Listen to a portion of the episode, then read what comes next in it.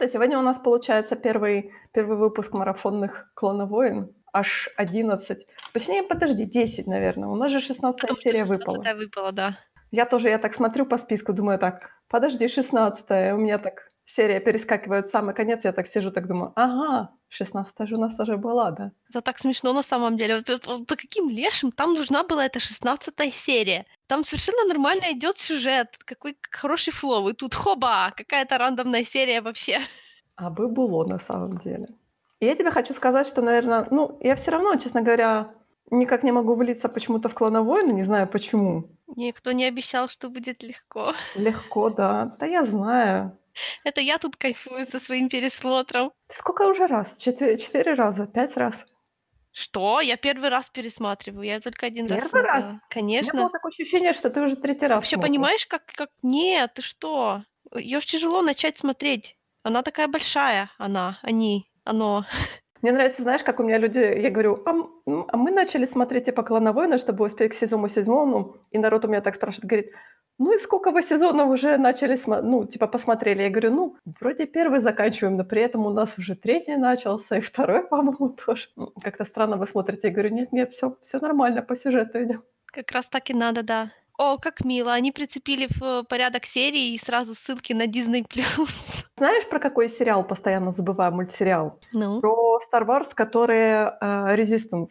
Потому что я его ещё не смотрела. Тебе его ещё вообще рано смотреть. Я даже не знаю, буду ли я его смотреть. И тем более так. Потому что я действительно, каждый раз натыкаюсь, думаю, действительно же, вот этот ещё сериал есть, который мы постоянно забываем, когда мы говорим о том, что же есть по Star Wars. Не, серьёзно, я про него ничего не могу сказать, потому что я его ещё не смотрела. Я знаю, что там только есть некоторые очень красивые кадры, которые у меня периодически мелькают. Я так понимаю, что он очень тупой. Я не знаю, у меня нет мнения. Частично он начинался как продолжение комикс по Дамерона «Black Squadron», и потом они что-то ушли в свои оригинальные персонажи. Знаешь, перед тем, как его смотреть, мне нужно будет ещё это дочитать, потому что я линейку про По не дочитала, потому что я её когда-то читала, когда она только была на 3-й, наверное, и с тех пор не догоняла. Ничего, мне всё равно все комиксы перечитывать.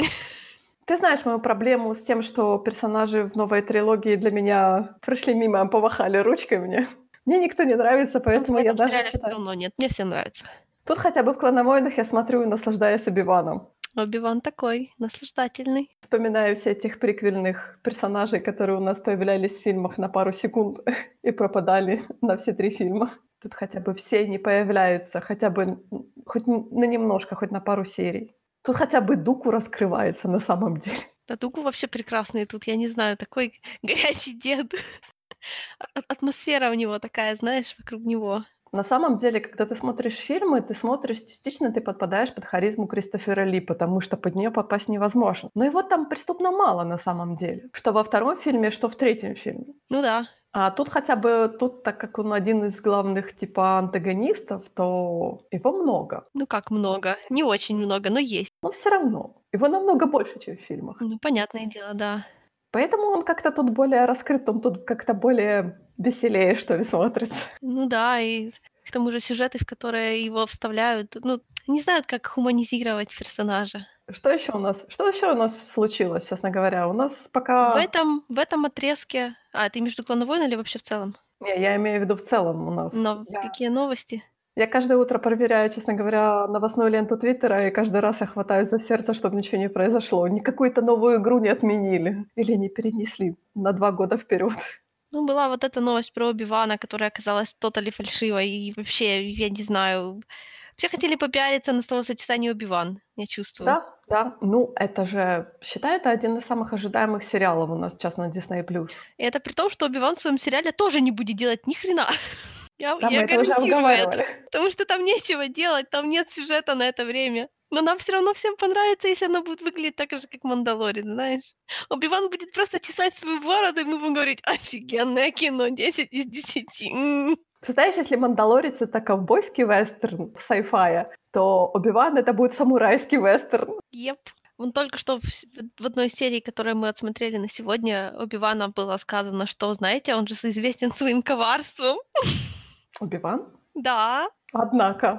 Что-то я пропустила. Я, наверное, так фанатела, что аж пропустила. А я только что прямо так гыгыкнула.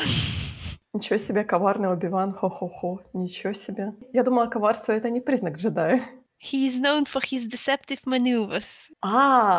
Тогда я поняла, кто это сказал. И это было сказано в тактическом смысле. Да, но мы знаем, что это не только так работает. Учитывая, понимаешь, тут же много такого типа дабл-спика прямо-таки. Когда Оби-Ван говорит всякие вещи, которые он, похоже, говорил в фильмах, например, только к другим, пример, только по другим поводам. Тут, кстати, были несколько, если уже возвращаться к «Клановойнам», то, кстати, было несколько довольно-таки тяжёлых серий в этом сегменте, в котором мы смотрели. А я напоминаю, что мы смотрели с 11 по 21 серию, исключая 16-ю, которую мы посмотрели в первом сегменте. В этом сегменте очень сильно видно, потому что здесь есть уже более дорогие серии, и они отличаются на вид, так конкретно отличаются. Такие красивые, прям я не могу. Тут было, по-моему, 3 арки или 4 даже. Нет, да, даже 4. Ну, вообще тут, получается, еще и, считай, подарочки такие тоже были. Но тут была одна серия, которая ни туда, ни сюда. Тоже, опять-таки, такая серия была... Они так плавно перетекают друг в друга на самом деле. Но у нас, по сути, самыми главными персонажами это, как всегда, было «Отправьте 2 джедаев». Это, кажется, чушь, сразу так... А давайте отправим 2 джедаев. А каких? Скайуокера и Кеноби, потому что у нас других джедаев нет. Видишь, есть, только они как бы не парой ходят. А к этим еще иногда Асока присоединяется. Иногда они тасуются, типа Кеноби уходит в свободное плавание и присоединяется Асока. Ты знаешь, я переживаю. Вообще-то в самой первой серии Оби-Вану обещали Падавана, до сих пор никому его не дат. Точнее, никого не прислали к нему. Да что ж такое? Я думаю, у них Асока как бы на 2 Падаван. Ну это же неправильно. Экстремальная dead energy. Но ему всё-таки пришлют какого-то Падавана? Их Падаваны закончились? Может, суть была не в том, что они хотели дать Оби-Вану Падавана, а суть в том, что у них был Падаван, которого нужно было отправить на войну, и они думали, куда. То есть они молодого необычного Падавана дали другому Падавану, да? Ну да, видимо, я так понимаю, что Асока просто, она как бы была уже как бы готова к таким вещам, её хотели куда-то отправить, и вот думали, куда. Может, отдать Оби-Вану, чтобы... Ну, короче говоря, думали, кто на неё лучше будет влиять. Ну вот странно, правда? Ведь вместо того, чтобы дать нормальному, уже состоявшемуся, считай, мастеру Оби-Вану, они дали это. Не, ну они как бы, получается, что они правильно сделали, потому что из-за Асоки Энакин становится сам взрослее. Ну, как бы ребёнок учит ребёнка. Энакин не ребёнок, он взрослый мужик. Ну да. Мы тяжело вздохнули, да? Никто не идеален. Ладно, начнём. У нас, получается, первая арка, я озаглавила её как «Охота на Дуку». Ну да, но по факту это... 3 дебила — это сила. Этими дебилами они становятся буквально во 2-й серии, потому что я ждала, что в 1-й серии они станут 3 дебилами, но нет. Было всего лишь 2 дебила и 1 дебил, который успел убежать. Но я считаю, эти 2 серии — это, конечно, золото на самом деле, потому что я пошла поставила 5 им, потому что так я ставлю так типа 4, потому что так, ничего такого не было. Ну вот это да. Ну это только 1 сезон. Да, особенно Оби-Ван, который... Точнее, Энакин, который потерял свой сабер, да? Да, Оби-Ван, который такой, типа, мол, ой, а что ж с моим сабером такой? Там ходил, стучал по камешку, типа, Энакин, всё хорошо, но что-то тут сабер не работает. Ну, ты там как-то сам, да. Поплюй на него. Приложи подорожник к коленке. И Асока потом, которая в конце первой серии пришла, так и говорит, ну, чё, как у вас тут всё? А у нас тут всё под контролем, да, я вижу. И то же самое случилось во 2-й серии, когда этот Джар-Джар пришёл такой, говорит, мы пришли вас освобождать, а все такие, зачем, у нас всё тут было классно. Дуку улетел, конечно, да, но так на самом деле всё классно. В этой арке, как Дуку сбежал, Дуку просто взял и вышел. Сел на корабль и улетел. Ну да, а чё? Да, наши герои, которые туда пришли за ним, вообще ни сном, ни духом. Я же говорю, не нужно было отвязываться от него. Ну так они же не сами отвязались, их же пошли допрашивать. Да, не, понимаешь, вот если бы они не выделывали, сидели в своей камере, он бы никуда не ушёл. Я же говорю, я бы на их месте просто обняла Дуку как родного и сидела бы у него на голове. Я не поняла, ну ладно, первый раз он был инициатором побега, потому что он же там этот ключ вставлял. И там ещё ж была эта реплика о том, что Энакин, не мешай. Я так понимаю, что они все собирались бежать, просто они как бы сначала дали, его методами, а потом нашими методами. Я все вспоминаю, как они попались вообще. Как они вообще попались? Они же вроде как поменяли чашки. То есть они просто напились? Нет, Энакин же сказал, я только один глоток сделал. Оби-Ван ему говорит, да нас тут, это типа, господи, we were drugged. Так они же поменяли чашки, ты помнишь? Ну вот, видимо, да. Видимо, Хонда на это и рассчитывал. Хонда, конечно, Хонда с нами надолго.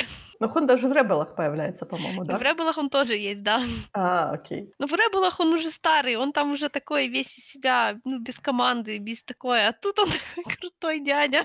Ну, конечно, его методы очень странные. Типа, ладно, получить выкуп за Дуку, я это могу понять. Как бы позвонить Республике, потому что она, наверное, заплатит больше, это я тоже могу понять. Ну, кому ты позвонил, Палпатину? Ну, ладно, это спишем.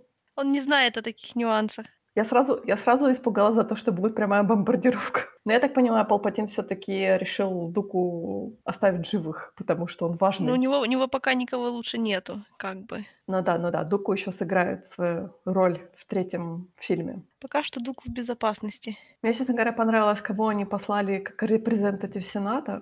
Ну как, они послали как пожилого, талантливого этого самого, и Джар-Джара. Ну, Джар-Джар убил этого талантливого. Это было ужасно. Случайно. Это было очень ужасно. Обидно. Привыкай, персонажи умирают здесь очень много. Тебя кого-то даже не подозреваешь в том, что они могут умереть. Да ты понимаешь, я даже не успела привыкнуть к сенатору. Он вроде был такой симпатичный, потом хоп, умер. Не, ну сенатор тут был мало. Тут будут умирать персонажи, которых будет много, которых ты будешь уже как бы привыкнешь к ним. Да ладно, я смотрю, как клоны умирают пачками. Да, так, клоны, да. Что это за клон? А, ну, не надо запоминать, он уже умер. Клоны тут безликий, абсолютно расходный материал. Ну, не все. Самое главное, мне нравится, как они сами говорят, типа, ну, мы ж клоны, мы расходный материал, типа, блин, я не представляю, как это воспринять. Да, это ужасно, нормально. Это абсолютно не джедайски так относиться к жизни, но мы уже об этом говорили. Всё да. Было частью хорошего плана, ужасного плана. Да, но возвращаемся к нашим трем дебилам. Это была прекрасная арка. Я так и не поняла, на чём их пытали, потому что у меня... Я видела сердечко. Я не увидела сердечко. Ну ты вообще. Это называется shipping goggles. Да, нет? Ну ладно, я не видела сердечко. Я поняла, о чём ты, но я не видела сердечко. Я говорю, я Энакина Оби-Вана никогда в своей жизни. Я рада. У меня на самом деле есть один такой здоровенный пэт-пив, когда говорят, знаешь, типа, как Падме в свои 14 лет могла запасть на Энакина, которому было 9, когда рядом был такой Оби-Ван. Я вам должна сказать, что я... лет, наверное, до 30. Для меня вот было вот мужик с бородой, это уже сразу всё равно, что ему 60. Подожди. Я не могу воспринимать их так. Но вспомни, что в первом фильме у Оби-Вана ещё нету бороды. Он же подаван. Ну да, но там он выглядит вообще как жопа с ушами, простите. Там-то тем более. А во втором фильме Энакин уже взрослый. Во втором фильме Энакин выглядит как жопа с ушами. Не знаю, мне он всегда нравился. Падме, конечно, интересная девушка. Он её очаровал, я бы так сказала. В первом эпизоде, конечно, нет. Он тогда был ещё, она на него так тогда не смотрела. Я имею в виду во втором эпизоде. А во втором, да, такой приходит, а ня-ня. Знаешь, это ходит такая теория о том, что Энакин на неё воздействовал, типа, как это, через силу ментально. Ну, во-первых, у Энакина с ментальным воздействием всё очень плохо. Это не его профиль для начала. Во-вторых, если кто-то его воздействовал, так это мог сделать... Ну, кто вам больше нравится, Палпатин или Дарт Джар-Джар? Палпатин как бы более логично предположить, но у Дарта Джар-Джара есть конкретные моменты, когда можно предположить, что он это делал. В общем, в любом случае, мне кажется, что это всё немного притянуто за уши. Ты же понимаешь, что люди любят такое, знаешь, объяснение, мол, а чё она так резко влюбилась? Они оба очень привлекательные молодые люди с интересными характерами. Ничего больше как бы не надо, ну... И они к тому же пережили такое весёлое приключение вдвоём, что обычно сближает. Но Энакину было 9 лет. 9 лет он ещё об этом не думал. Даже там был один момент, когда ему Джар-Джар сказал типа что-то типа «Тебе не кажется, что она красивая на своём джарджарском языке?» То есть не такими словами, а как-то по-другому. Это, по-моему, был единственный момент. Когда Джар-Джар попытался сманипулировать Энакину так. Да, именно так. Не, я люблю теорию про Джар-Джара, но опять-таки она дальше первого эпизода не актуальна. Но зато она хорошо раскрывается в «Клоновойнах». Да, kind of. Мне очень, кстати, понравилось во второй серии про трех дебилов, как раз основной серии, о том, что эти клоновцы его так, типа, послали, так, типа, идите, представитель Джар-Джар. Некоторые его называют представитель Бинкс. Идите, договаривайтесь. Джар-Джар такой, ну, как-то страшно. Ну, нет, вы не переживайте, вы идите. И Джар-Джар такой, 3 танка. Одним махом убил. И этот клон такой, да ничего, не волнуйтесь за него, он умнее, чем кажется на вид. Это просто Лукас смотрит на нас своими неморгающими глазами через камеру и говорит: «Я вам намекала, а вы ничего не поняли». Теперь расплачивайтесь. Мне, кстати, понравилась вот именно тема 12-го эпизода. Угу. Там такая одна была хорошая, что лучше я записала провалиться с честью, чем выиграть без чести. Но как-то оно на английском звучало намного лучше. Ну, в принципе, да. Я даже не могу сказать, кто там провалился без чести-то? Никто вроде. Они там все соблюли лицо. Не, ну наши джедаи ж такие, типа, мол, никто не должен узнать, что нас захватили. Это ж вообще будет сержать над нами. Не, ну Оби-Ван так в конце разрулил, типа... Короче, Хонда тоже попал под влияние Оби-Вана. Посмотри на этого Оби-Вана, а? Да вообще тут прекрасный Оби-Ван. Я не знаю, я смотрю на Оби-Вана в 7 сезоне, по крайней мере, в трейлере, и я так... Почему? Слушай, ну не забегай наперёд, не забегай. Может, там... Хранили красивого Оби-Вана. Это всё субъективно, знаешь ли. Ну, знаешь ли. Потому что я вон даже тут в «Клановойнах» смотрю иногда на Энакина, он выглядит, ну, картошка картошкой. А есть некоторые кадры, в которых он такой симпатичный, я не знаю, как это работает. Не знаю, для меня Энакин всегда выглядит как картошка. Ну, не делает его симпатичным, кстати, в этом сериале вообще. Не, у него есть моменты, когда он очень симпатичный. Обычно, когда у него такое тёплое выражение лица, когда он смотрит там на Падме или на Соку. Я говорю, он слишком квадратный. Вот Оби-Ван, он весь такой... Потому что у него борода. Она закрывает его квадратность лица. Ты ещё посмотришь на него без бороды. О, боже. А, точно! Он же там будет прикидываться мёртвым. Они же его обреют. Да. По-моему, он там будет лысый, правда? Да. Ты меня, главное, предупреди перед этой серией, чтобы я этого успокоительным закупилась. Я постараюсь. У меня тут, знаешь, что ещё написано по поводу 12-й серии? У меня тут написано «Джар-Джар чума». А, и да, я вспомнила, что кто-то его чумой обозвал. По-моему, один из пиратов Хонд, да. Кстати, наверное, это был форшадовинг к следующей серии, где Джар-Джар бегал от чумы. Окей, да уж, пожалуй. Я не говорю, что он выпустил чуму, но он был близок к этому. Кстати, да, посмотри на него. Когда что-то случается плохое, нужно идти к истокам, а истоки — это Джар-Джар. Мы упустили все наши шансы на Джар-Джара как истоки, я думаю. Ты думаешь, он не появится в 7 сезоне? Я думаю, что его... Ну, слушай, он уже и так, считай, уговорил Сенат превратиться в империю, окей? Он уже ничего хуже не сделает. Ну да, это ты знаешь, это я, как всегда, когда появляется этот адмирал... Юларен? Я так думаю, ну как, почему? А потом я поняла, что всё-таки для него, как бы, по сути, ничего не изменилось. Yep. У него просто сменился один режим на второй режим. Yep. То есть он никуда не переходил, по сути. Он просто продолжил свою военную карьеру, и всё. Yep. Это для меня так, честно говоря, потому что я каждый раз на него натыкаюсь и думаю, ну как? Почему ты предал республику, перешёл в империю? Я понимаю, что не было никакого предательства. Угу. Просто у нас республика превратилась в империю, всё. Да, у нас просто демократия умерла под аплодисменты, и всем было ок. Это слишком, для меня это вот это слишком, потому что я думаю, как, почему? Я вот на протяжении вот этого первого сезона «Клана войн» я искала, может быть, что-то послужило толчком тому, что он начал служить империи, но потом я поняла, что не было ничего такого. Просто это вот такой был... Нет, ну, вот так вот прямо говорить, это как бы тоже немного без нюансов, знаешь, потому что Палпатин всё-таки, он начал ставить на посты тех людей, которые с ним соглашались. Вот восхождение Таркина, вот это очень показательно, потому что Таркин, он очень человек Палпатина был, и Палпатин его, не хочу сказать, вытащил за уши, потому что это как бы тоже, ну, Таркин сам по себе так неплох, знаешь ли. Но просто когда ты ставишь на нужные позиции нужных людей, это всё облегчает. Ну, знаешь, всё-таки адмирал потерял у себя в должности, потому что он же стал генералом, по-моему. Но хотя он стал генералом этого АСБ, информационной вот этой безопасности. То есть как бы я читала о том, что вот эта информационная безопасность, это что-то было, что-то типа этапа, то есть они были довольно-таки... Yep. Ну, АСБ это вот в «Ребелах» можно посмотреть немножко на АСБ. У нас же там есть дезертировавший. Честно говоря, мы с моей подругой одной называем ФСБшник, потому что, ну знаешь, АСБ это как-то криво, а вот ФСБ сразу понятно. В общем, у нас там есть дезертировавший ФСБшник, по которому можно посмотреть, в принципе, чем они там занимаются. Я говорю, для меня такое, знаешь, типа, мол, мне как бы более или менее стало понятно. Ну вот это тоже такой болезненный момент, потому что мы на него тут смотрим, он типа за наших, за него Сока так переживает, когда он Ага. был ранен и все такое. А на самом деле, ну то есть он вроде как бы неплохой человек, но мы знаем, что когда... Ну он короче, не выберет правильно, понимаешь? Он просто пойдет по течению и сделает, как ему выгоднее, и все. Ну, понимаешь, тут для него не будет выбора правильно, потому что, по сути, ну что случится? Республика мутирует в империю. Он просто Нет, останется... Понимаешь, человек, который станет главным ФСБшником, он как бы понимает, чем он будет заниматься. Но как бы да, то, что он перейдет, то, что он станет как бы генералом в такой структуре, которая как бы довольно-таки у нее очень questionable Обязанности, да, я да, понимаю. обязанность, это совершенно другое, чем быть просто адмиралом в... Да, ему будет норм, поэтому... Тут просто тот факт, что мы не знаем людей, которые рядом с нами, и на что они будут способны, когда они попадут в немного другие условия, и они видят немного другие вакансии. Ну, мы с тобой говорили о том, что вот в «Клон войнах» очень много разбросано именно отсылок на империю, на будущую империю. Даже те же эйвинги, которые летают со звуком тайфайтера, что меня каждый раз напрягает кошмарно. Мне, кстати, я смотрела на... Мне очень нравятся, вот знаешь, вот эти дроидовские корабли.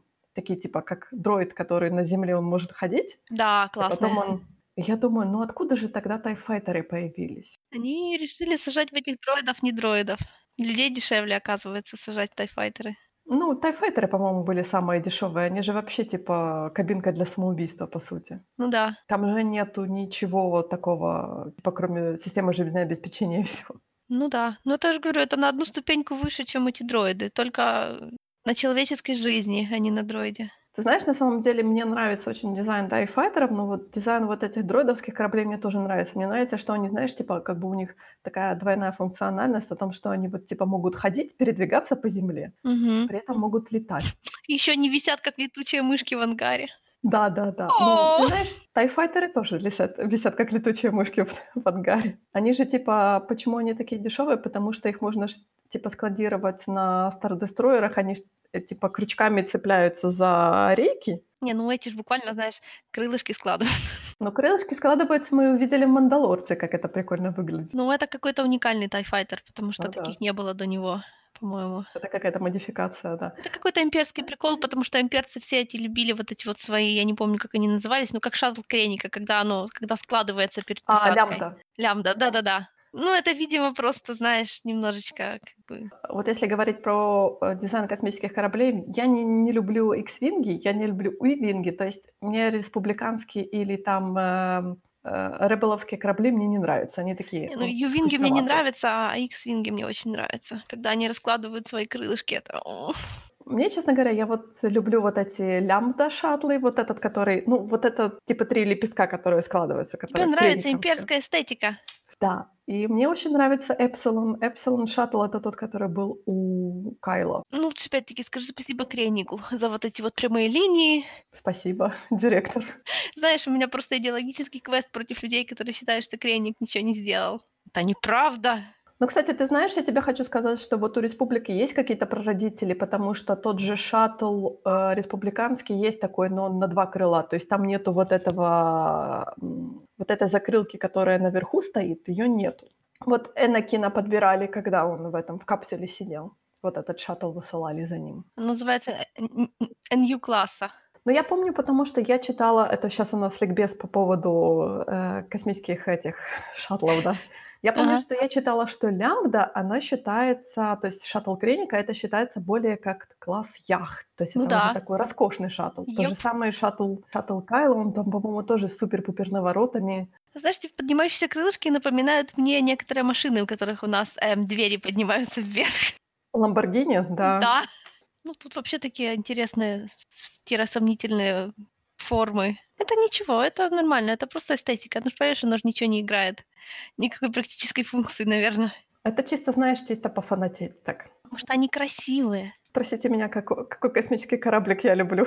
Потому что, честно говоря, Millennium Falcon, этот Сокол, я считаю самый уродливый корабль. Но они все тоже его считают уродливым, знаешь ли. Это какой-то капец. Это, в общем-то, специально. Я понимаю, но когда все фанаты говорят, что самый лучший корабль — это Millennium Falcon. Они же его любят не за то, что он красивый. Они любят его за всякие другие функции. У него он же вообще очень специфический корабль. Потому что он handmade, по сути. У него нет оригинальной начинки. Он внутри состоит из просто кусков, которые, ну, как бы вроде как не должны держаться вместе, но держатся. Когда на него садится человек, который привык к, ну, таким обычным кораблям, они все начинают вертеть головой и думать: «О, боже мой, что это? Почему это здесь? Откуда эти куски? Как это вообще работает?» Честно говоря, это все модификация Хана, ну, потому да, что у Лэнда это же был чисто корелианский кораблик. Ну то да, есть, был Лэнда, там, да. Корелианский корвет, или как он там назывался? Я не думаю, что кто-то... Не, я, конечно, не могу ничего утверждать, но... Вряд ли Сокола любили, когда он был лэндовским. Но он, по-моему, тоже был какой-то довольно-таки недешевый корабль. В том смысле, что он какой-то был какого-то класса, был более высокого. Ну да, наверное, I guess. Кстати, ты знаешь, что я тебе хотела сказать? Мне вот этот кораблик, который Энакин подобрал, и на котором он до сих пор летает в «Клоновойнах». Ну что, добру пропадать. С крылом. Угу. Мне очень напоминает вот этот кораблик с Fallen Order. Тебе нет? Мне, честно говоря, он напоминает советский УАЗик. Мне просто это крыло такое, знаешь, которое, мне кажется, оно абсолютно какое-то... Большое бесполезное крыло. Да-да-да-да. Ну там только для того, что... Ну, понимаешь, эта яхта в Fallen Order, там это крыло, чтобы она выглядела как яхта с парусом. А тут эта нога, у меня такое ощущение, что эта нога должна за все цепляться. Но так как ее пилотирует Энакин, то она, понятное дело, не будет цепляться. Кораблик в Fallen Order, он же похож чем-то на лайтсейбер своими вот этими формами. Разве нет? Ну, это у тебя интересный перекус. Я не думала об этом. А мне почему-то показалось, что он чисто из-за того, что он такой вытянутый, получается, корабль с этим... Но он абсолютно непрактичный, мне кажется. А, ну Химера может, потому что форма у нее такая, да, наверное. Вообще-то гоночный, по-моему, какой-то. Она слишком такая, знаешь, обтекаемая. Но она слишком длинная. А нет, она называется не... А, Мантис она называется. Она очень странно, понимаешь, она очень странно длинная, потому что кокпит большой на самом деле, но при этом он как-то, знаешь, пропорционально занимает слишком мало места в самом корабле. Я так понимаю, что в игре показали там буквально какую-то... Ну там часть комнат закрыта, но там все равно очень тесно, это очень маленький корабль, это реально яхточка. Но он должен быть очень узким, но он не производит впечатление очень узкого корабля. Потому что у них там и кухня, и, по сути, это место для еды, и там у них какие-то эти горшки стоят, и какие-то у них складские помещения. Это все, потому что ты по нему не ходила, он реально узенький. Его основную часть занимает вся вот эта вот кают-компания, считай, да? То есть он такой круглый посредине. И там кажется, что широко, но когда ты уходишь туда на корму, там, где ты медитируешь, и там твой стол, там, конечно, комната одна закрыта, ну, потому что нефиг туда ходить, наверное. Но там тесно, там реально тесно. Там находится DLC. Не будет никаких DLC. Вторая часть. Да, это яхта класса люкс, вот я посмотрела, так что... Чем «Клоновойнам», на чем мы остановились? У нас есть еще вторая арка, да? У нас сейчас когда Энакина ранила. Ну, у нас появляется Эйла Секура, Секура, да. Наконец-то. У нас пошли твилики. У меня тут записана такая фраза: «Не дать потерять тысячи жизней ради одной». И мне кажется, она, честно говоря, повторяется еще в нескольких сериях. Мне кажется, что они за счет... Я не буду называть ее Эйла, как несмотря на то, что на Википедии на русском написано Эйла, идите в баню, она Аяла для меня будет. Ну, короче говоря, они как-то с ней не очень хорошо обошлись, на мой взгляд. Ну, то есть, потому что она какая-то тут очень... давайте теперь посмотрим на то, какие джедаи неправильные бывают. Потому что у нее было даже два момента, когда джедаи когда она представляет джедайский орден, который не прав. Ну, как не прав? То есть по ней вот прям сильно видно, то есть она говорит, что мой мастер был как отец, но мне его пришлось отпустить, и это было лучше для всех, сказала она таким тоном, как будто она до сих пор жалеет, что она его отпустила. Ну и во-вторых, она, по сути, уговаривала Соку пожертвовать одним ради там бла-бла тысяч. Я говорю, ну разве у Секуры мастером не был Йода? Нет, по-моему, у нее был Квинлан Вос. Что-то я попутала, не знаю почему. Может, потому что я помню, что Йода с Секурой, там же помнишь, когда вот этот монстр был на Корусканте, они там вдвоем. Ну, они к Йоде все относятся, знаешь, так. Типа к дедушке. Да, как будто он их всех не учитель. Ну, он же, по-моему, этих янглингов учит. По крайней мере, я помню в фильмах, он что-то такое было, что он их обучал. Да, тут молодежь. Он тоже будет... Тут он, спойлеры, будет водить янглингов, получать их первые киберкристаллы. То есть он уже типа как учитель первоклашек такой. Как мило. Старый добрый учитель первоклашек такой был. Это, наверное, знаешь, чтобы дети его нормально воспринимают, потому что он маленький. Ну, вообще, наверное, да. Наверное, им кажется, что То есть они его должны к нему относиться, знаешь, как прям супер-пупер, но он такой же маленький, как они, поэтому получается всё очень мило. Да, они его нормально, наверное, воспринимают. Что ещё? Тут ещё появляются гефлинги.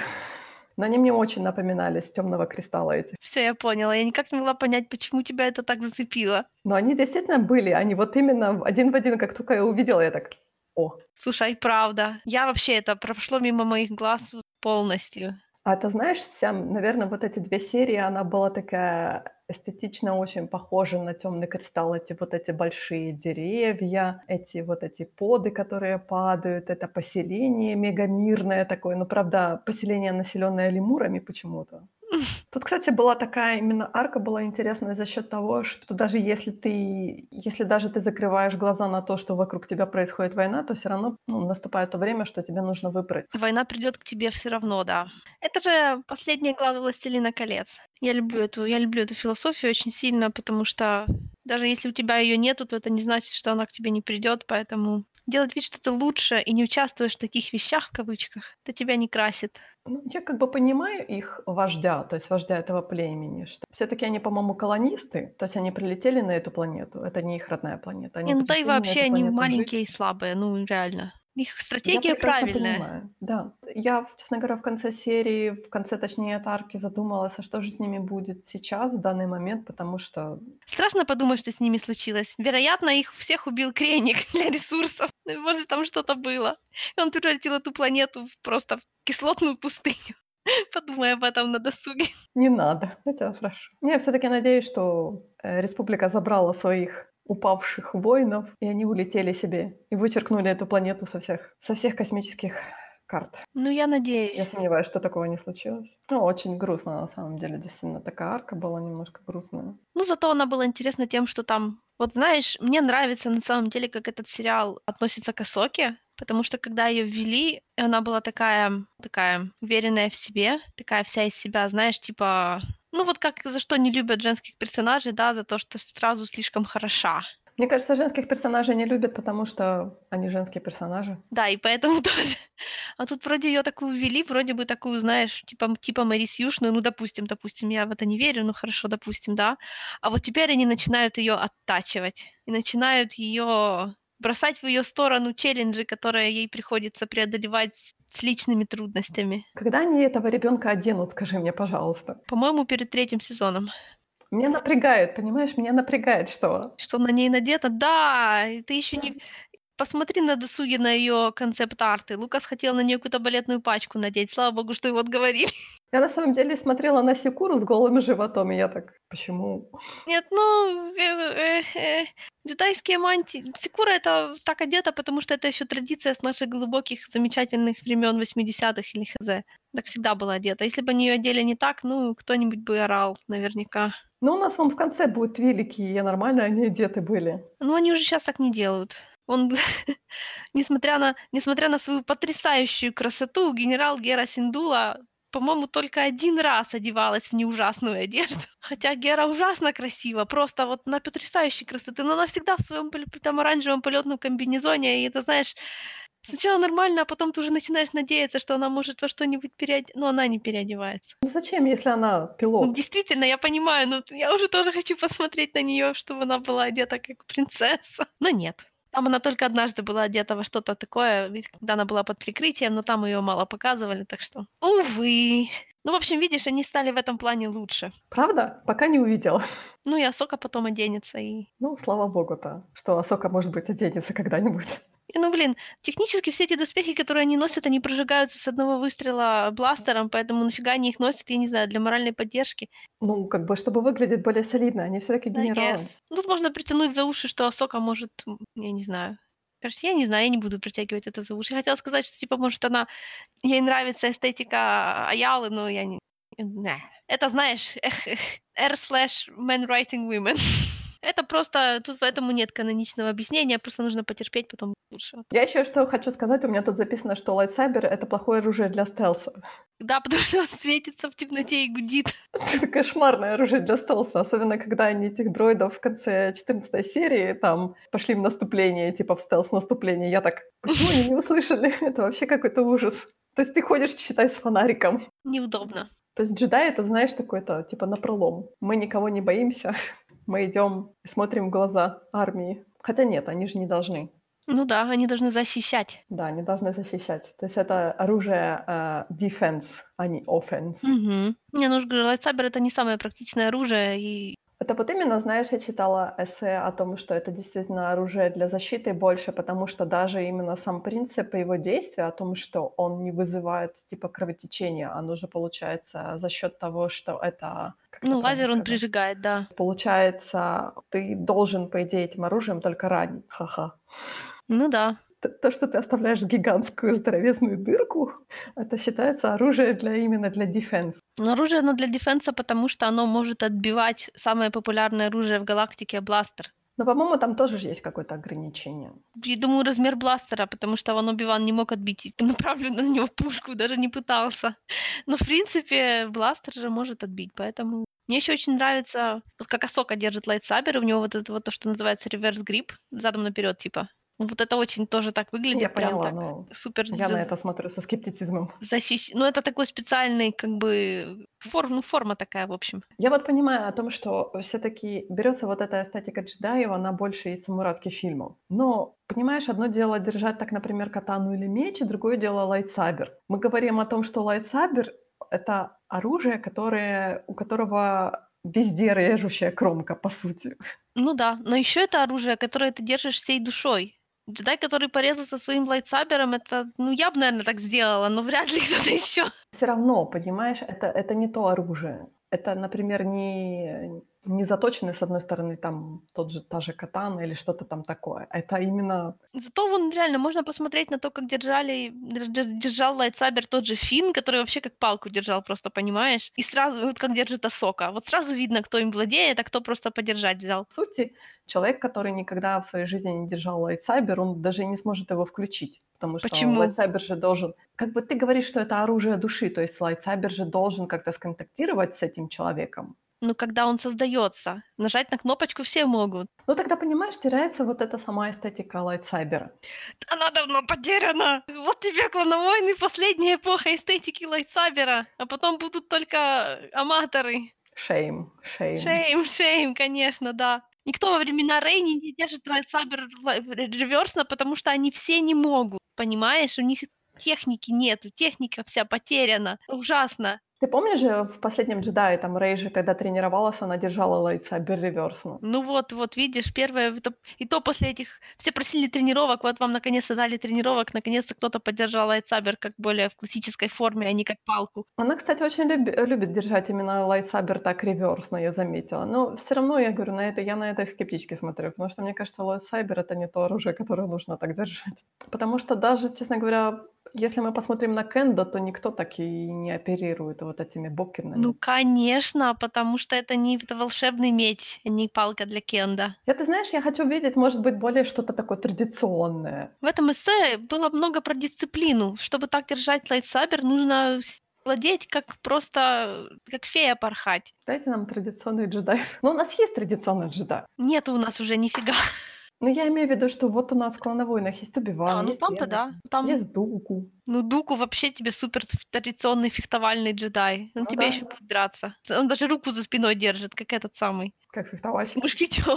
На Олимпийских играх может выступать. Потому что, ты знаешь, мне кажется, вот это все от лукавого. Вот эти дабл-сорт, точнее, дабл-лайтсейбер и прочее, тот, который у Мола, я тоже смотрю.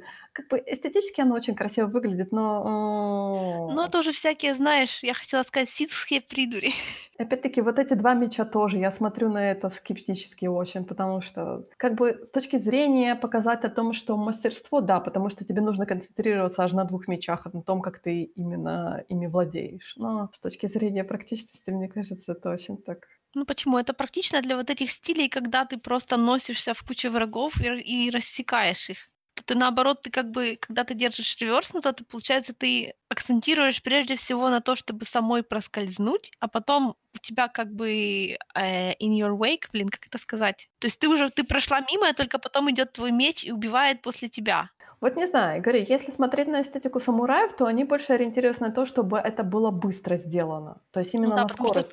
Потому что самураи не владели такой скоростью, как джедаи, you know? Джедаи, они сверхъестественно быстрые. Но мы этого не видим. Почему? Как раз видим. Да, я не знаю. Ты говоришь, вот этот реверс-грип и прочее, все, но оно как-то... Ну да, реверс-грип вот. Это для таких, для рожек, для маленьких, которые так просто чух-чух-чух вертятся и все такое. Даже, кстати, Йода себя не ведет как рожка, потому что Йода тяжеленький, он такой вот как бы, у него такие длинные прыжки, а потом чувствуется, что он как бы весит вес, он немного танкует, несмотря на то, что он маленький. Вот у Сока она реально такая вся из себя рожечка, очень легкая, так проносится, шух-шух-шух. Ты большой любитель рожек. Да. Сразу по тебе видно, у тебя так сразу. Класс, fight me. А почему доспехи такие легкие? А потому что они рожки. А почему меч так держит? А потому что они рожки. Yep.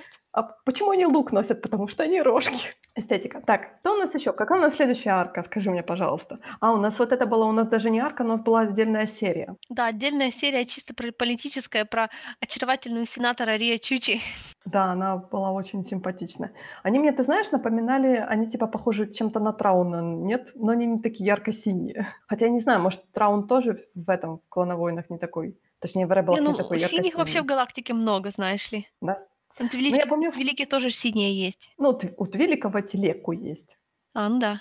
Как бы, а эти более, ну, они такие, они типа с татуировками на лице. Я помню, в комиксе про Трауна говорили, что если вот, если не обращать внимания на его мега-красные глаза, то он похож на какую-то расу. Но я вот сейчас не вспомню, на какую расу они говорили. Может быть, на вот этих. Типа. Ну да. Кстати, похож. У них тоже такие немножко преувеличенные скулы и все такое. Именно чем-то меня Трауна напоминало, да. Такая тоже серия очень довольно-таки, я бы сказала, не очень приятная.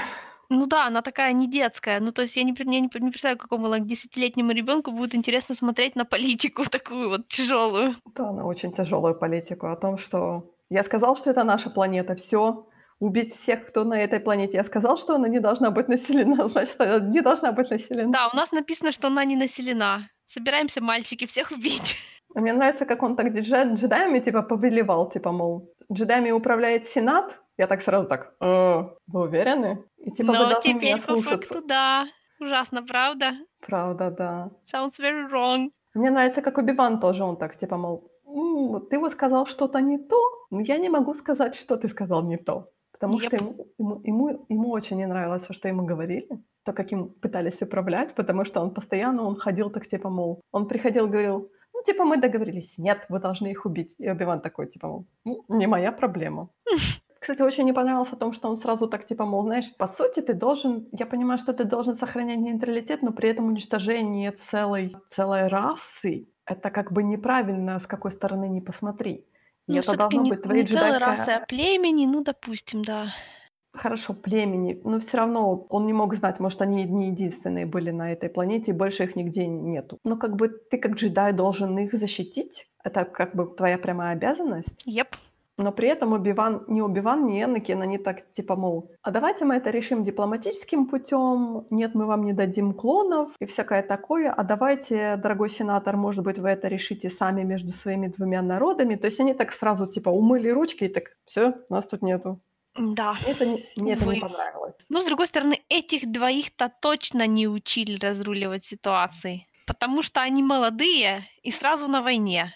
Ну, вот еще бросаем монетку в копилку каждый раз, когда джедаи явно делают что-то, что не должны. Все равно они как бы... Я понимаю, что там уже у них джедаи уже, по-моему, был отдельный дипломатический корпус, если я не ошибаюсь. Ну, в теории, да. Не, я помню, что в Свиторе выбираешь класс, там есть джедайский... Как ты его назвала? Корпус, да. Дипломатический. Да, джедайский дипломат. Ну, я не знаю, это так вот прямо делить, они все должны быть такие. Ну да, они все должны быть. Ну, просто кому-то дается легче, кому-то дается хуже, но по идее они все, типа, должны владеть вот этой силой уговаривать. Разве нет? Ну да. То есть в этом же и состоит дипломатия, о том, чтобы уговорить. Уличное определение дипломатии с тобой не согласится. Как ты знаешь, есть, типа, дипломатия — это умение говорить «хорошая собачка», пока твоя рука нащупывает кирпич за спиной. Есть еще, знаешь, такая дипломатия, которая называется «задавить харизмой». Ну да.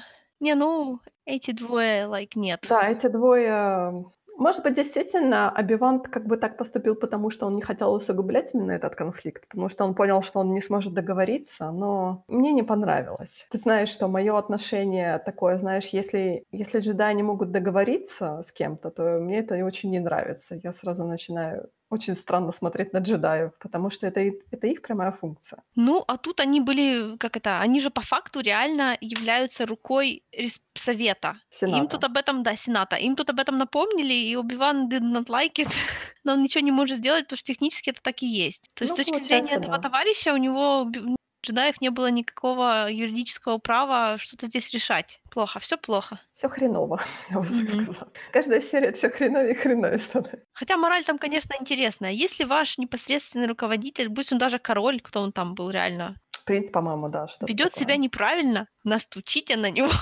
Руководство повыше. Да, руководство, и получите разрешение не учитывать его решение. Но он же там, по-моему, в конце умер. Да, он, бедный, так перенапряжен. Так хотел умереть всю серию, что в конце у него таки получилось. И он это сделал с большим облегчением. Вот, не знаю, человек просто нарывался. То есть, по сути, можно было ни у кого не спрашивать. Можно было его просто так, всё, мы разрушили конфликт. Ну, знаешь, это точно не джедайский путь. Ну, знаешь ли. Тут вообще всё не джедайский путь.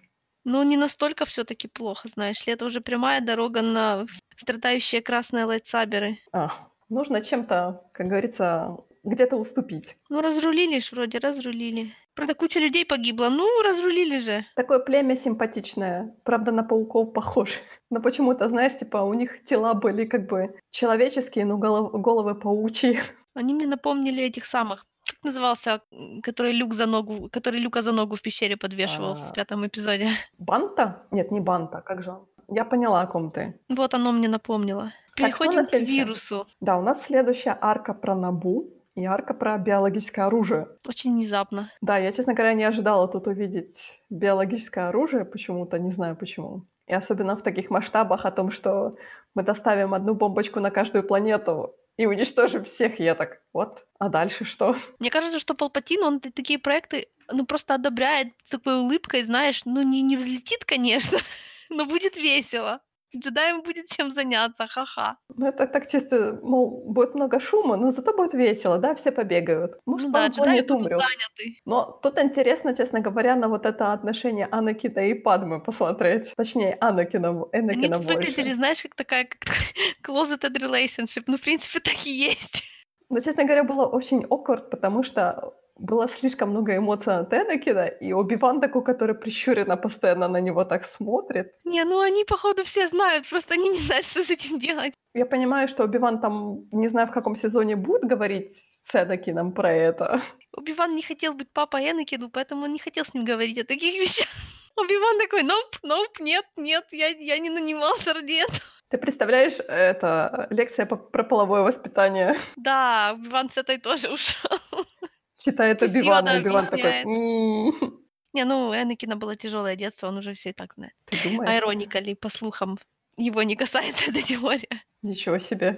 Я всё-таки думала, что, может быть, Йода читает такую лекцию, знаешь. Хотя читать такую лекцию Йоде, у которого совершенно другая физиология... Откуда ты знаешь? Я надеюсь. Ну что ты надеешься? Я думаю, что у него всё то же самое. Я никогда не хотела об этом думать, но спасибо. Я не хочу об этом думать. Теперь я думаю. Как тебе не стыдно? Как бы лекция «Половое воспитание» от магистра Йоды. Это не то, что я хочу думать на ночь глядя, особенно сегодня. Вот такую лекцию от Оби-Вана я бы послушала. Но Оби-Ван, наверное, всеми руками и ногами от неё отвечивался. Don't make this weird. Но она должна быть, понимаешь? Ничего Оби-Вану не надо было делать. Я же говорю, Энакин уже был взрослый, уже сам всё знает. Ему же не 5 лет. Он женат. Ещё нет. Уже да. Как уже да? Они же во втором, да. Она его жена. Так а чё ж такие у них такие какие-то awkward отношения, такое ощущение, что они только начали встречаться. Потому что они же не могут проявлять никаких эмоций на публике, поэтому они так, знаешь, немножко с иронией. И она так, спасибо, генерал Скайуокер. Но мне, честно говоря, знаешь, уже начинает напрягать, что чуть что Падме сразу так, мол, а давайте позовём Скайуокера и Кеноби. Я так, Падме, ну хотя бы шифруйся, ну ёлки-палки. Скучает. Ну, и Энакин тоже такой. Ради Падмы, точнее, ради сенатора Амидала, я так... Ты хотя бы говорил ради Асоки, что ли, сначала? Нет, он там как раз сказал про Асоку сначала. Разве? Да-да-да. Он сказал, там мы Падаван и Падме, в смысле сенатора Медала. Ну, Оби-Ван все равно на него так очень прищуренно посмотрел. Конечно, так, конечно. Так что я ожидаю лекции большой от Оби-Вана. Но Оби-Ван, мне кажется, он забудет. Он забьет. Оби-Ван, я бы корова мычала. Не порочь светлое имя Оби-Вана, не смей. Слушай, Оби-Ван и так достаточно порочен, ну ты что? Он флиртует с Вентресс, окей? Это у него естественное состояние, ты ничего не понимаешь. Всё равно у них ничего не будет. Я уже расстроена. Я знаю. Мне жутко нравится этот тип дроидов, который там с бомбочкой бегал. А, который на кролика похож. Ушастый, да. Такой. Я только хотела об этом сказать. Он такой милый. Такая бубонька с такой жопой. Такая бубонька. Он, по-моему, ещё такие звуки прикольные издавал. Такая походка интересная. Вот не жалеют они денег на все эти походки, всем этим странным формам жизни. Но он, по-моему, не было его в фильмах, да? Ну, я так сходу не вспомню. Не, он мог где-то мелькать в приквелах, там много кто мелькал. Но если медицинского дроида я ещё помню, потому что он такой, честно говоря, очень странного дизайна, когда медицинского... У них глаза таблеточки. Ну, знаешь ли, голова такая ужасной формы. То такой дроид-кроленька, действительно, я бы его хотела увидеть когда-нибудь в лайв-экшене каком-то. Что у нас ещё был? У нас был ещё «Мир тысячи лун», «Галактика тысячи лун». Я не записала, «Загадка тысячи лун». У меня тут записано «Ребёнок и дроиды». Да, было очень прикольно. Энакин такой с лайтсайбером наголо, типа дроиды! Угу. Подождите, что-то дроиды на меня не нападают. Что случилось? Поздравляю, ты блестяще обезвредил 17 дроидов, которые на тебя вообще не нападали. 18. Мне в этой серии больше всего понравился момент, как они так грозно стоят, а Оби-Ван принимает такую боевую стойку, и Энакин грозно достаёт из рюкзака лопату. Лопатку, да. Он же такой так долго тянется, и ты думаешь, что неужели он лайтсайбер носит в сумке, но нет. Мне кажется, ты знаешь, это было очень похоже на вот эту первую серию в этой варке про трёх дебилов. Только тут, получается, они поменялись местами. Потому что в той серии Оби-Ван стучал своим лайтсайбером и пытался его запустить, а этот лопаткой. А Энакин в этой серии лопаткой стучал. И Оби-Ван кричал на него, типа, быстрее, быстрее. Мне эта серия сильно напомнила некоторые куски Fallen Order, ну, то есть наоборот, конечно же. Эти растения, которые за тобой лазят и кусают. Угу. Только Оби-Ван и Энакин были достаточно круты, чтобы с ними драться, потому что Кэл не может с ними драться. Кэл может только убегать от них. Но они тоже не так, чтобы очень сильно дрались. Они начали убегать, это просто они уже в пылу как бы... Ну, понимаешь, побега, просто эти могут отрубить голову этому растению, а вот ты в игре не можешь. Вообще не можешь. То есть чисто по механике тебе не даётся? Да. Кэл сакс. Ну, Кэл может очень дорожить флорой местной. Да. Он же не зря собирает эти всякие растения и потом проращивает их на корабле. Он их не для себя собирает. Он их для Гриза собирает. А тот что с ними делает? А тот участвует с ними в конкурсе. Окей, интересно. Ты сейчас, наверное, возбудилась. Да. Мне это нравится. Да, Кэл по просьбе Гриза собирает семена растений со всяких стрёмных планет, приносит, а Гриз их выращивает. Там есть диалог типа «Гриза, ты не боишься, что это растение с Датамира будет тебя тут, короче, вести как агрессивное?» «Ну, не, ничего страшного, нормально. Что-нибудь придумаем». Я говорю, вот из этой серии явно очень много брали Fallen Order, потому что здесь есть лазание по стенам, здесь есть убегание от растений. И вообще эта планета была похожа на Датамир, как она была в Fallen Order, потому что такой красный пейзаж, всё такое, такие скалы. А, то есть Датамир в «Клоновойнах», он не похож на тот Датамир, который в Fallen Order? Ну, я не помню уже. Я помню вот те места, где Night Sisters, то, понятное дело, очень похоже. Но тут же есть ещё вот эти вот внешние пейзажи. Я по сериалу помню его как такое, как лесистое болото. А вот этого красного не помню. Хотя, наверное, оно было. Я просто... Дойдём, вспомним. Я, честно говоря, чисто потерялась... Ну, я не потерялась в сюжете, просто когда Оби-Ван начал спрашивать про нейтив, и пришёл такой, типа, ангел, я так... Ой, кстати, да, такая была интересная какая-то барышня, не знаю, кто это была. Вот такой интересный дизайн пришельца. То есть я так и не поняла, почему он про нейтив спрашивал, я так... Ну, я так понимаю, что эта планета как бы такая колония, тут вообще все вишки разные жили. Ну да, это колония, потому что там же она была настроена прямо на скалах, такой рукотворный город. Вот как ты понимаешь, этому было посвящено буквально, сколько там, полсерии. Слишком много нюансов прошло мимо меня. Ну, потому что это такой, типа, вот представляешь, сколько они в состоянии были потратить денег и усилий, чтобы сделать какую-то вот серию вообще незначительную. Они прилетели сюда за корешком. И сколько всего здесь было показано, что не имело никакого отношения к основному сюжету. То есть мы знаем, что это была, что это как бы что это планета сепаратист, ну, на которой сепаратистская база была. Ну, точнее, они думали, что она там есть, когда прилетали. Когда прилетели, оказалось, что базы там уже нету, и все туда свалили. И там теперь живут люди, которые просто не могут уехать. Там была сказана сепаратистская территория. Там не была сказана сепаратистская база, там было сказано просто это сепаратистская территория. Планета в сепаратистском космосе, да. Там ничего такого не было, они же... Они все не местные на этой. Он их называет natives, конечно, но это потому, что они жители города, наверное. Какой-то из лун, я так поняла, они жители. Но я так и не поняла, честно говоря, вот этот весь принцип, зачем надо было закрывать этот весь регион этими лазерами, то есть в чём был великий смысл этого всего, чтобы никто не мог улететь. Может, они хотели вернуться, чтобы там не растащили всё это дело, и люди остались. Какой-то, знаешь, такой какой-то кусок чего-то, на что, может быть, они рассчитывали вернуться, может быть, в последующие, но... Может, они и вернулись, а я не помню. Но будем смотреть, потому что, знаешь, как бы слишком какой-то такой объёмный кусок информации дали, но при этом отрезали, знаешь, такой тоненький-тоненький слойчик и сказали, вот, смотрите. Мне не хватило просто времени, чтобы понять, что там вообще происходит и к чему это всё происходит. Не знаю, вот мне такие моменты нравятся, когда нам мало объясняют. А то как будто такое ощущение, что вся история крутится вокруг наших героев, а вот по таким сериям понятно, что нет.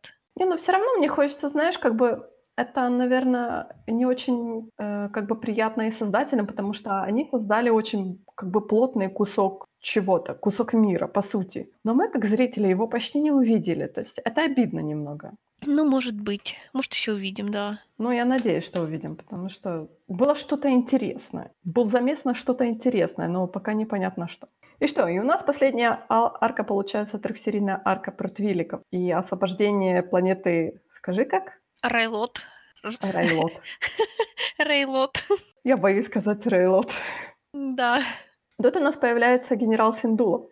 Ей! Но он, по-моему, у нас уже появлялся, мы смотрели... Когда-то давно, ещё в первому подкасту, мы смотрели серию, и он там тоже был. Да, был. Там, где мы потеряли джедая. Ух, это было очень-очень давно. Ну да, он там был. Он папа одной из главных героинь, собственно, Star Wars Rebels. Но эта маленькая девочка, которая была в этой серии, не она. Я уже проверила. Она выглядит не как она, и это не она. Но её звали, по-моему, Нима. Нет, Нима то была другая девочка. Когда генерал Синдула вернулся на свою базу, к нему там прибегала маленькая девочка, он носил её на руках. Она была такая оранжевая. Хорошо. Она ещё в конце была на параде и махала рукой. Может, у неё не одна дочка? Не, у него одна дочка, но и у неё ещё был сын, но он умер. В общем, это была какая-то рандомная девочка, или они просто решили, когда дизайнили Геру, не захотели делать её оранжевой, как эту. Да, может, они просто подумали, что мы просто сделаем ему дочку, а потом в Rebels они наконец-то... Слушайте, ну оранжевый, слишком много, понимаешь, оранжевый комбинезон и оранжевый твилик. Да, возможно. Но получается, что в этой серии это всё-таки была не она... Ну, либо она просто перекрасилась. Не красится. Может, она просто какая-то была локальная девочка, он скучал по своей дочке, поэтому он носил на руках местную. Я не знаю. Поэтому он изменял своей дочке с другой девочкой. Не будь странной, Ная. У нас тут появляются эти вокеры маленькие, очень классные. А, да-да-да, окей, да. И у нас тут вообще-то главным героем Мейс Винду. Нет, подожди, Мейс Винду у нас был в самой последней серии, что-то я уже перескочила. Да, сначала был Оби-Ван. Нет, сначала был у нас Энакин. Энакин был, когда они на эту планету пытались попасть. Да, это была первая серия. Энакин Асока, это первая серия. Вторая серия у нас Оби-Ван, третья серия у нас Мейс Винду. Да, вот в этой первой серии Энакин начал вести себя как тот Али-папашка, и это было так больно. Ну, потому что он наконец-то начал врастать в эту менторскую роль, так вот по-настоящему. Но ты сказала, что он начал себя вести как тот ли папашка, а не тот ли учитель. Да, я знаю. Но мне кажется, Асоке больно сделал, честно говоря. Я бы его пожурила. Но некому было его журить. Никого не было, да. Ну, она себя повела. Вот он попал на место по факту Оби-Вана. Потому что она себя повела, как он себя обычно ведёт, и это привело к очень негативным последствиям. Но она посмотрела на него, сделала, как он. Да, оказалось, что это плохо работает, и поэтому он не стал её ругать. Ну, понимаешь, он не стал её ругать, но при этом он, когда с ней говорил, он сделал ей намного хуже. То есть он её не успокоил, там, не сказал, что да, такое бывает и прочее, а он типа её как бы пошемил. Нет, это он ей тоже сказал. Показалось, что он не понял, как... нужно успокоить человека и сказать, что в следующий раз получится лучше. Главное, пойми свой урок. Вот это, опять-таки, эта серия, это очень сильно The Last Jedi themed, потому что, во-первых, Энакин здесь говорит Асоке, что первое правило войны — слушай и слушайся своих руководителей, а во-вторых, он сам проделывает холдо-манёвр, только без прыжка в гиперпространство. Он просто не знал, что так можно сделать. Так вообще-то вообще странная идея. Я понимаю, почему на 1 на миллиард и всё такое. Ну вот сам факт. Он и так потерял кусок своего флота, а он решил потерять ещё больше. Мне понравилось, как это среференсили потом, когда, по-моему, Оби-Ван сказал: я не буду спрашивать, сколько ты потерял кораблей. Ну да, он потерял 2/3 своего флота, по сути. Там было 3 корабля. Да, там было 3 Star Destroyer. Да, 1 он потерял сразу из-за Асоки, а второй уже подбитый. Да, второй. Мне так нравится, как он летает и горит. Это вообще странно в космосе такое видеть, да. Как это мемка «This is fine». Мне очень странно было смотреть, как этот блокадный, как она называется, блокадная станция Торговой Федерации, и они так типа, мол, и Энакин, который говорит: да, типа, мы сдаёмся, я вам привёз горящий корабль, я так... Ну, это немножечко горящий корабль, видимо, это в пределах, никто же не удивился, правильно, значит, это горящий в пределах допустимого. Можно мне целый корабль, а можно мне не горящий корабль? Можно поменять, пожалуйста. Ну, не знаю, когда... Ну, как бы я понимаю эту тактику, но она очень странная тактика. Особенно генерал или адмирал вот этой торговой федерации, он довольно-таки всеумно вёл эту всю, как это сказать, военные действия. А потом такой: меня таранят, ладно, я понял, нам здесь не рады. И как-то очень странно он слился, да, довольно-таки. Просто чувак понял, что сейчас случится, и решил не тратить время лишний раз. Но всё равно очень странно. То есть я говорю, всё было мудро с его стороны, мудро, и потом так в конце так: ну, до свидания. Ну, с Асокой, в принципе, было как здорово, потому что она... Тот момент, когда она не позволила себе говорить, что делать, это было прикольно. Была так в себе не уверена, она облажалась, а он как бы заставил переступить через это.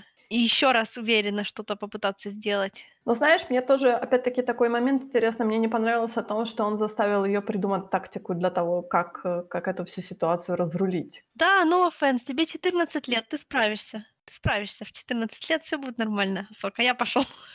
То есть это очень странное решение было, знаешь ли. Есть люди, у которых гигантский опыт военных действий, при этом они тоже, бывает у них тактика отвратительная. И тут у нас есть подаван, да? У которого опыта горсточка просто. Не, ну Юлорен же лежит в коме, поэтому, делаем, что могём, окей? Да, да. Энакин вообще придерживается философии: давай сначала сделаем, а потом посмотрим. Да, давай сначала сделаем, потом мы получим люлей, но проще потом получить, типа, прощение, чем... Да. Сначала я молил Бога о велосипеде, а потом я понял, что это работает так, не так. Я украл велосипед, начал просить о прощении. То есть я абсолютно понимаю, почему клоны так скептически, честно говоря, отнеслись к её плану. Ну, естественно. Я бы тоже очень скептически отнеслась к её плану. Ну, к тому же, знаешь, всё-таки это была не самая важная часть. Так как он уже собирался их протаранить, то всё остальное уже было, знаешь, так очень второстепенно, в общем. Но, понимаешь ли, на вот этом последнем крейсере, по сути, была вся его группа с 2 крейсеров. То есть одно дело потерять пустой крейсер, другое дело потерять всех. Ну, it's fine. It's all fine. Потому что клоны, да, нам не жалко. Да, что у нас ещё? У нас, получается, 2-я серия у нас уже происходит на поверхности планеты. Да, у нас Торговая Федерация использует тактику живого щита. Ну, это такая, знаешь, дроидская тактика. Дроиду просто очевидно, что так должно быть, и он делает. Некоторым людям это тоже очень очевидно. Я не тоже так делаю. Мне, кстати, тоже понравилась очень интересная тактика. Типа, я всегда думала, честно говоря, что стар-дестройеры, они не могут сесть на поверхность планеты, потому что они слишком тяжёлые, они потом не взлетят. Это какой-то странный момент. Потому что я помню, честно говоря, вот эту претензию, которая была в Rogue One. Помнишь, когда он слишком низко висел. Да. Да, в атмосфере планеты, и очень многие говорили о том, что вообще-то они слишком тяжёлые. Он не смог потом подняться. Их должны собирать сразу на орбите. А тут, получается, мы увидели, что эти прародители, честно говоря, стар-дестройеров ещё опускаются на планету, и я так... Вау. Ну, может быть, конкретно эти корабли просто гораздо меньше, они просто такой же формы. Как тебе такое оправдание? Но, честно говоря, если я вспомню Rogue One, то там был не самый большой стар-дестройер. Ну да, эти могут быть ещё в 10 раз меньше. Ну, может быть. Хорошо, закроем глаза на эту такую непонятную штуку. Может быть, действительно они могут опускаться на поверхность планеты. Не, ну самые большие, наверное, нет. Но если просто, я говорю, это не факт, что это именно вот прям Стардестройерского размера, и все 32 тысячи человек на нем может быть. Может, это такое же, только поменьше. Там типа 1000 человек. Maybe. Маленький. Maybe. Мини-Стардестройер. Да. Функо-поп-версия. Лего-набор. Да, знаешь, там есть такие чибики, которые там даже лего-фигурку не всунешь, она сверху садится. Что у нас еще тут? И у нас тут, получается, клоны и Оби-Ван бегают по пустому чего-то там, по пустому городу. Ну, это деревушка какая-то. За ними бегают клопы-переростки. 2 клона усыновляют девочку. Да, усыновляют девочку. Удочеряют девочку. Девочка такая сразу так типа их: «О, братья!» А, ну, всё, я поняла, почему она их братьями назвала. Потому что они одинаковые, да. А я все думала, чё же она их братьями обозвала? Потому что они одинаковые. Брат и брат, да. Да, логично, в принципе. Она, наверное, была в шоке. Я думала, что... Потому что клоны так это восприняли брат, типа о том, что она их своими братьями назвала. Я так... Может, оттенок этот был, но только потом. Ну, сначала. Потому что я представила себе, наверное, всё-таки она была немного шокирована, когда они сняли эти свои шлемы, и там одинаковое лицо. Так а что, был хороший момент с Оби-Ваном, да? Который уговаривал этих клопов-переростков. Вот кто у нас специалист по манипуляции и психологии. Нет, ну я помнила, что всё-таки Энакин, он же очень хорошо со всеми животными ладил. Нет, Энакин, он у нас по дроидам как раз, а Оби-Ван у нас по животным. Оби-Ван же он дроидов не любит, а животных, наоборот, имеет с ними контакт. Ну, я помню, что в «Атаке клонов» было о том, что Энакин уговаривал там вот этих монстров на арене, одного из монстров он уговорил, помнишь? Ну, он Оби-Ван может сразу 4. Просто это не конёк Энакина, как бы. Вообще странно, что у Оби-Вана синий лайтсабер, а не зелёный. Да, вот это я тоже каждый раз. Ну, тут уже это как бы, тут это на самом деле как бы не канон вроде как, потому что я ничего не помню на самом-то деле в новом каноне, чтобы где-то было вот прям вот это вот разделение на что означает какой цвет, кроме красного и белого. Я смотрела вот как раз перед подкастом, я успела посмотреть видео про цвета лайтсайберов, и там было сказано, что типа синий цвет — это цвет именно гардианов, которые менее ориентированы именно на силу, а более ориентированы именно на физическое владение лайтсайбером, грубо говоря. Ну, типа того. А зелёные, они более, типа, ориентированы на владение силой. Ну, это, по-моему, старое, так, типа... Ну, может быть, да. Потому что я всё ещё пытаюсь понять, что ж такое жёлтый цвет. Ну, жёлтый он какой-то неоднозначный. Вот жёлтый с оранжевым, они какие-то такие. Ну, я так и не поняла. Temple Guardian же, они появляются, по-моему, в «Лановойнах», да? Да. С жёлтыми, я не хочу сказать лайтсайберами, потому что, по-моему, у них там пики были. Да, пики. Но я читала о том, что у гардианов это именно сменная позиция. Они постоянно должны ротироваться. Я, правда, не знаю, я так и не помню, я читала это в нормальный канон или... Не, я думаю, я этого не знаю. Вот как раз об этом я не встречала. Меня, честно говоря, напрягает о том, что у нас существует 2 версии канона, типа, одна из которых не канон. И когда ты смотришь видео, никто не говорит о том, что это было в легендах, а это вот в новом каноне такое происходит. Вот видишь, как плохо. Им бы неплохо говорить сразу с источниками, знаешь... Ну, ох, да. Ютуберы. Ну, блин, и относиться к Ютубу как к источнику таких знаний, это тот ещё, знаешь, ты сама можешь перепутать. А то ты, когда будешь потом перепутывать чужое перепутывание, лучше сократить количество.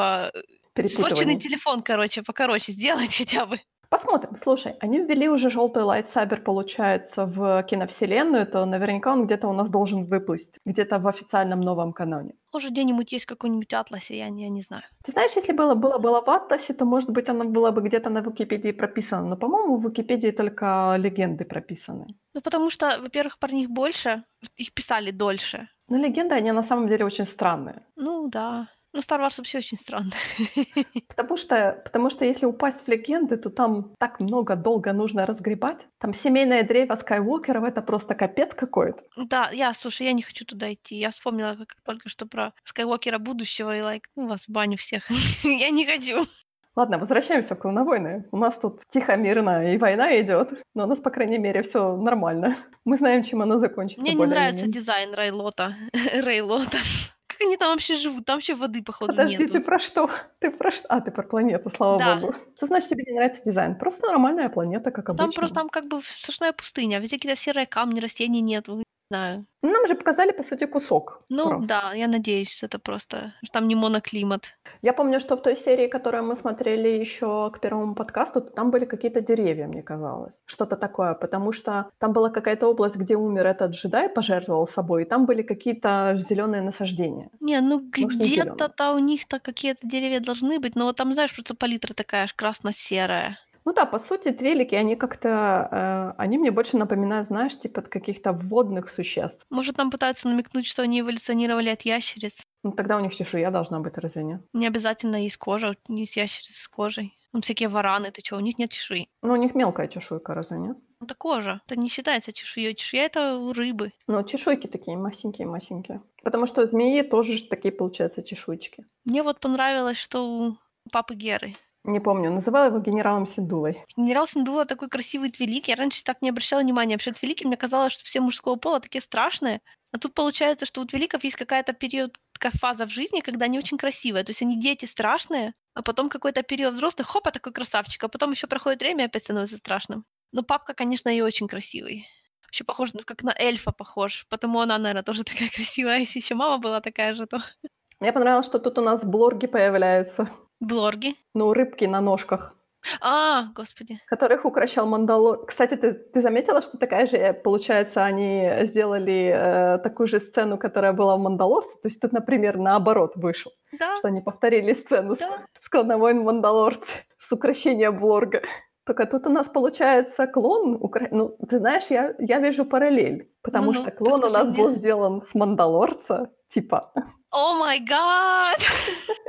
Ну хорошо, да. Ну, по сути, шлем же тот же, считай. Ну, похож, да. Еще там был прекрасный момент. Мы нашли голову старого дроида. Да, это какая-то туфтовая старая модель. У них было всех, типа, один компьютер на двоих, а мы тут все независимые мыслители. Роджер. Да, это было тоже очень смешно. И Мейс Винду, которые так, типа, с этими, кстати, скаут-труперы появились. У них же такие скаутские, типа, шлемы. А, ну, блин, ты обращаешь внимание на доспехи. Я, например, не обращаю почти. Ну, у меня свои фетиши. Окей. Да, мне понравилось очень, как эти два скаут-трупера говорят, ну что, мы разберемся с этими дроидами? Мейс Винду такой, типа, нет, местные разберутся. Зачем напрягаться? Местные все сделают. Да, но наши победили вроде, да? Ох, опять-таки, тут все так неоднозначно. Что-то у нас было, по-моему, в этой серии, точнее, в этой варке была какая-то штука, которую я вот сейчас даже и не вспомню. Потому что у нас тут есть представитель от великов в Сенате, и есть местный революционер как бы на земле, который... И между ними есть теншн, потому что один... То есть, по факту, один из них попал во власть, а другой остался в оппозиции. И теперь получается, что тот, который во власти, сидит в Сенате, а тот, который в оппозиции, дерется на войне. Ну да.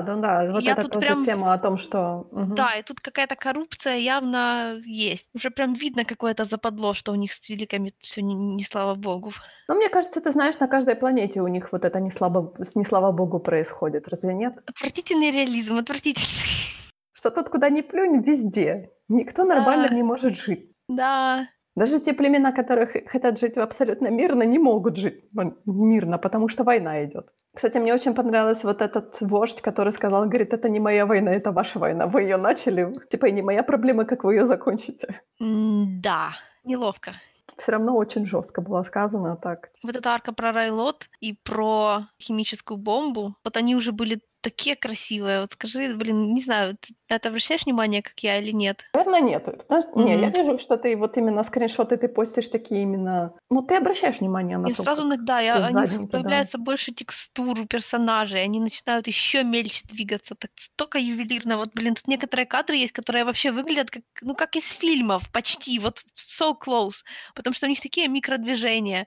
У них лица столько, так много анимаций на лицах. Такие вообще микро, такие маленькие движения есть. Мне так нравится. Это жутко дорогое освещение в этом сериале. Вот просто не устаю замечать, как у них просто тени лежат на лицах, на волосах. Ну, на волосах меньше. Вот волосы тут их сильно выдают, что они такие пластиковые, да. Вот волосы и ткани. Тут ткани нету. А все остальное тут настолько бывает какое-то гиперреалистичное, знаешь, как такая AAA-игра с немножко мультяшным дизайном. So beautiful. Ну это, скажи мне, это все еще 2009 год идет, да, получается? Ну да. На минуточку, через 10 лет у вас вышел 7-й и финальный сезон. Выйдет, точнее, извините, еще не вышел. Мы стараемся. Но это будет уже финальный сезон, получается, финальный. Ну да. И то они его, вот знаешь, вышел этот трейлер, и теперь все говорят о том, что он, получается, не такой, как они собирались изначально делать этот финал, потому что оно должно было все закончиться в последние секунды перед началом третьего эпизода. Но я так поняла, что они все-таки зашли на территорию третьего эпизода. Да, тут уже, получается, они их смешают. Интересинг. Знаешь, я должна сказать, что я подсознательно жду нового сериала по «Звёздным войнам», который бы относился к 9-му эпизоду, чтобы точно так же, как у нас делали с приквелами. Ты знаешь, мы с тобой об этом говорили в прошлый раз, что я тоже жду. Да, наверное, да. Или не сериал, ну чего-то. Это так странно, нас уже типа приучили ожидать, что если в фильме что-то не то, что мы сейчас тут подгоним, всё объясним, и всё будет зашибись. На самом деле, я очень хочу подождать новелизацию, посмотреть, что они там объяснят. Может быть, они и с новелизацией смогут что-то объяснить? Ну да. Но я сомневаюсь. Там какой-то автор, который никому не нравится. Я хочу услышать, что скажут люди Филони. Хотя автор, наверное, тоже является. Я хочу узнать, что сказал бы по этому поводу Лукас. Если опустить маты, конечно. Не, ну кто знает, может и без матов. Мне, кстати, очень нравится, что сейчас и Колин Тревор, по-моему, подтвердил то, что этот сценарий, который выбросили в интернет, он частично его, действительно. Плюс еще повыбрасывали вот эти концепт-арты с его, по его сценарию. Ну, знаешь, концепт-арты всегда есть, которые абсолютно не похожи на то, что есть в результате. И этот ваш первый черновик, или какой он там был, guys! Но мне... Честно говоря, вот эти концепты «Корусанта» мне очень понравилось. Ну да, но... Потому что мы, честно говоря, «Корусант» очень давно не видели. Да мы вообще давно не видели все наши основные локации. Ты знаешь ли, вот смотри, Татуин у нас, получается, постоянно он всплывает. Это при том, что Татуин абсолютно неважная локация технически. Технически, да, он знаковая локация для фанатов, и он постоянно всплывает, но... Как бы для персонажа он не очень часто появляться. Да. Но вот Корусант, он у нас почему-то, хотя это столица, он у нас не появляется. Хотя действительно, он вот в третьей Я поняла, о чём ты. В сиквельной трилогии он вообще не всплывает никаким образом. Да. Что очень-очень странно. Подожди, он, по-моему, у нас даже не всплывает в оригинальной трилогии, разве нет? Нет, ну тогда ещё не было просто бюджета на это. То есть, получается, у нас Корусант, по сути, он только у нас в приквельной трилогии, и всё. Да, там, где вся политика, там есть Корусант. Теперь её нету, и теперь Корусанта нету. Это плохо. Столица галактики у нас вообще никаким образом не маячит. Сиквельная трилогия, она очень странная, честно.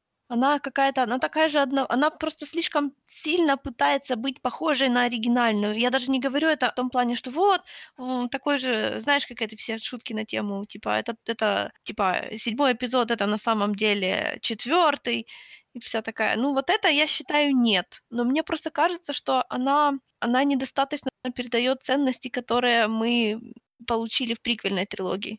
Как будто она боится приквельной трилогии. И даже не потому, что она не возвращает каких-то персонажей, а просто вот... Ну, понимаешь, приквельная трилогия была настолько скандальна, она была настолько всеми универсально ненавидима, что, я не знаю, Джей-Джей точно вырос на оригинальной, и он пытался её воссоздать. Оригинальная трилогия не подразумевает никаких корусантов. Ну, я понимаю, но смотри, получается, у нас между приквельной трилогией и сиквельной трилогией прошло 60 лет по повествовательным меркам, по сути. То есть я понимаю, почему никто не вернулся, например, в сиквельную трилогию из приквельной трилогии, потому что умерли все. Ну да, но я же говорю, я же не прошу каких-то конкретных персонажей, я прошу тем. И вот, знаешь... Все эти иконические моменты. Мне в 9-м вообще настолько не хватало Набу. Такое ощущение, что они просто боялись показывать что-то, что было в приквелах почему-то. Нет, я понимаю тебя о том, что всё-таки мы как фанаты «Звёздных войн» всё-таки мы смотрим на оригинальную трилогию большей части, и мы в наших кругах принято ненавидеть приквельную трилогию, но в ней было очень много интересного. Не, знаешь, Может, это надо вырасти именно на оригинальной, потому что я не то чтобы выросла на оригинальной. То есть, когда я смотрела оригинальную, я ещё не была осознанным потребителем медиа. А вот когда я смотрела приквельную, я уже была осознанным потребителем медиа, и я был маленький ребёнок-извращенец, которому все эти приколы с политическими махинациями и торговой федерацией было вау, клёво. Но гонки мне не нравились. С точки зрения оригинальной трилогии, приквельная трилогия, она просто диаметрально противоположна оригинальной трилогии. Да, там вообще, представляешь, как у всех горело. Она абсолютно, это развернуть на 180 градусов, вот это будет приквельная трилогия. А сиквельная трилогия, она получилась ни рыба, ни мясо, потому что они пытались её сначала развернуть в сторону оригинальной трилогии, потом на 180 градусов, потом опять непонятно, в какую сторону её повернули, поэтому там всё очень запутано. Хоть где-то у нас должны примирить все три трилогии. Чего, ждем? Ждем какой-то? Ждем. Ждем анонса, да. Yep. Ну что, давай заканчивать? Да, на этой оптимистичной ноте. По-моему, у нас ничего больше не добавляется в феврале. У нас уже февраль, по-моему, наступает, да. Сабрину мы не собираемся смотреть, правда? Правда. Я так поняла, Салема не добавили, так что я тоже не собираюсь смотреть Сабрину. И ничего больше вроде как не появляется у нас интересного. Если мы что-то придумаем, то мы посмотрим, потом вам расскажем. А за всем пока.